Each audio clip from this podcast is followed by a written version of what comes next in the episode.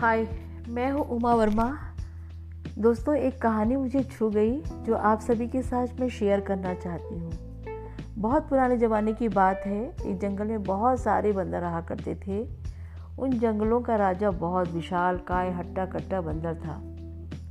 एक दिन एक बंदर ने उनसे आगे कहा, महाराज, अपने जंगल के आखिरी में एक बहुत अच्छा बगीचा है, और उस बगीचे में आम ही आम है, और वो झरने के पास में है वहाँ इंसानों की बस्ती बना ली है। तो बंदरों के राजा ने बंदरों से कहा, जाओ, वहाँ से सारे आम तोड़ कर ले आओ। सारे बंदर वहाँ जाते हैं। सभी ने आम तोड़ा और लेके आ गए। पर एक आम घोंसले के पीछे छुपा रह गया। वो आम टूटकर उस झरने से बहता हुआ नदी में गिर पड़ा और इंसानों की बस्ती तक पहुँच गया। राजा वहाँ नहा रहा था।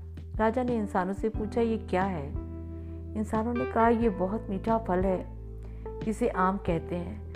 पर राजा ने कहा, तुम लोग पहले इसे खाकर दिखाओ। सभी ने आम को खाया और फिर राजा को विश्वास हो गया कि ये कोई जहरीले फल नहीं है, ये कुछ अच्छी चीज़ है। तो राजा ने कहा, लाओ, मुझे भी दो। राजा उसे खाता, उसे बहुत अच्छा लगता है। तो राजा बोलता है कि, इसका बगीचा है कहाँ? तो बोले, जहाँ पे ये बगीचा है राजा, वहाँ पे बंदरों का डेरा है। तब राजा ने कहा, सारे बंदरों को वहाँ से खत्म कर दो। जब बंदरों को ये बात पता चली तो जंगल छोड़ने का सारे बंदरों ने निर्णय ले लिया।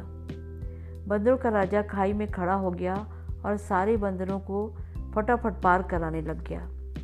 पर उनमें से एक बंदर राजा से बहुत जलता था। उसने जैसे ही खाई पार की एक पतली सी नुकीली लकड़ी उस बंदरों के राजा के ऊपर घोप दी। फिर भी सभी बंदरों को उसने पार कराया। इंसानों के राजा ने उसे देखता रहा और वो ये सोचा, ये कितना दयालु है। उसने इंसानों से कहा, इसे बैद बुलाकर इसके, इसको तुरंत बचाइए। बंदरों का राजा बहुत अच्छा हुआ। तो इंसानों के राजा ने उनसे पूछा, क्यों आप पीछे खड़े थे? आपको पहले पार करना था? तो उसने जवाब दिया कि, मुझे सबका ख्याल रखना है क्योंकि मैं राजा हूँ ना। और ये बोलकर वह मर गया।